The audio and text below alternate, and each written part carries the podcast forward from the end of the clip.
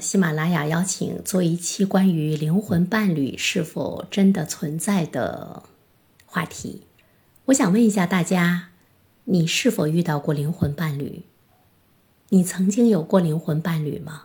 我觉得灵魂伴侣存在，但是永恒的拥有是不可能的。他在你的生命中可能会存在那么一段时间，无论是在你的婚内，还是呢在你的婚外。但是人的欲望是无穷的，拥有灵魂伴侣呢，真的是一件非常开心的事情。你可以和他在精神世界中达到更多的共鸣，你们可以有更多的爱好。啊，甚至于我相信，在今天的网络社会，有很多的朋友呢是在沉浸于一种网恋中，或许呢是在两地，大家也许这一生都不见面，但是疲惫的时候、不开心的时候，可以聊聊天、说说话，有一个人随时可以陪你说说话，甚至于在你聊什么的时候，他都可以和你达到共振，在同一个思想高度上。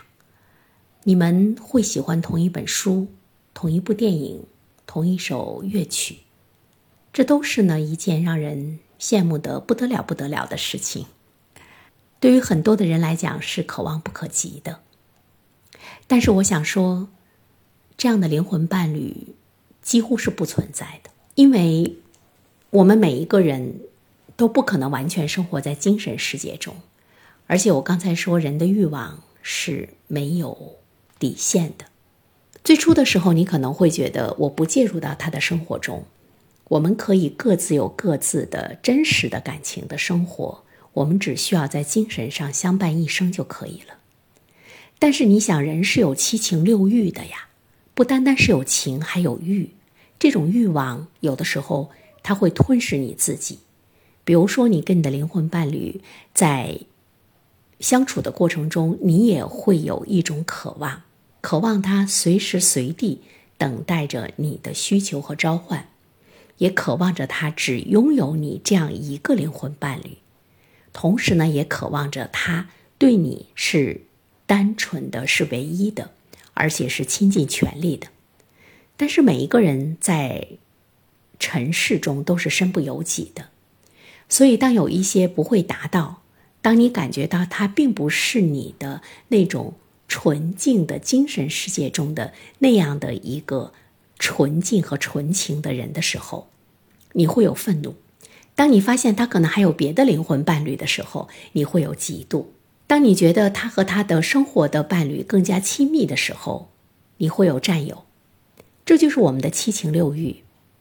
所以呢，当你发现你被这些裹挟、被这些吞噬、被这些攻击，被这些拉扯的时候，其实你已经不会单纯的从所谓的灵魂伴侣的交往中来获得你的内心的一种平静，包括你精神的滋养。你会觉得你似乎从那种高高在上的空中，依然是跌入到了人间。所以，我觉得要真的拥有一份灵魂伴侣，你依然要是一个有自己的。高度的精神世界和自律的一个人，真的是无欲无求。就像那句话说：“我爱不爱你，我对你好不好，是我自己的事情，而你是什么样子的，与我无关。”我们真的能够做到吗？所以呢，它只存在于我们的幻想中。我的建议是，轻易的不要跌入，因为它会让你粉身碎骨。有的时候，你可能觉得你不想占有他，但是对方可能他想占有你。所以你们会被牵扯到那种最庸俗的、最媚俗的、最平凡的人世间的生活中去。所以我想，最好的灵魂伴侣是自己吧。你可以和书相伴，让它成为你的灵魂伴侣；你可以和自己相伴，让自己成为自己的灵魂伴侣。有的时候，我们之所以想要去寻求一个灵魂伴侣，是因为我们没有能力来排解我们自身的一种寂寞、自身的一种烦恼。那么，这个呢，是我们能力方面的一种缺失。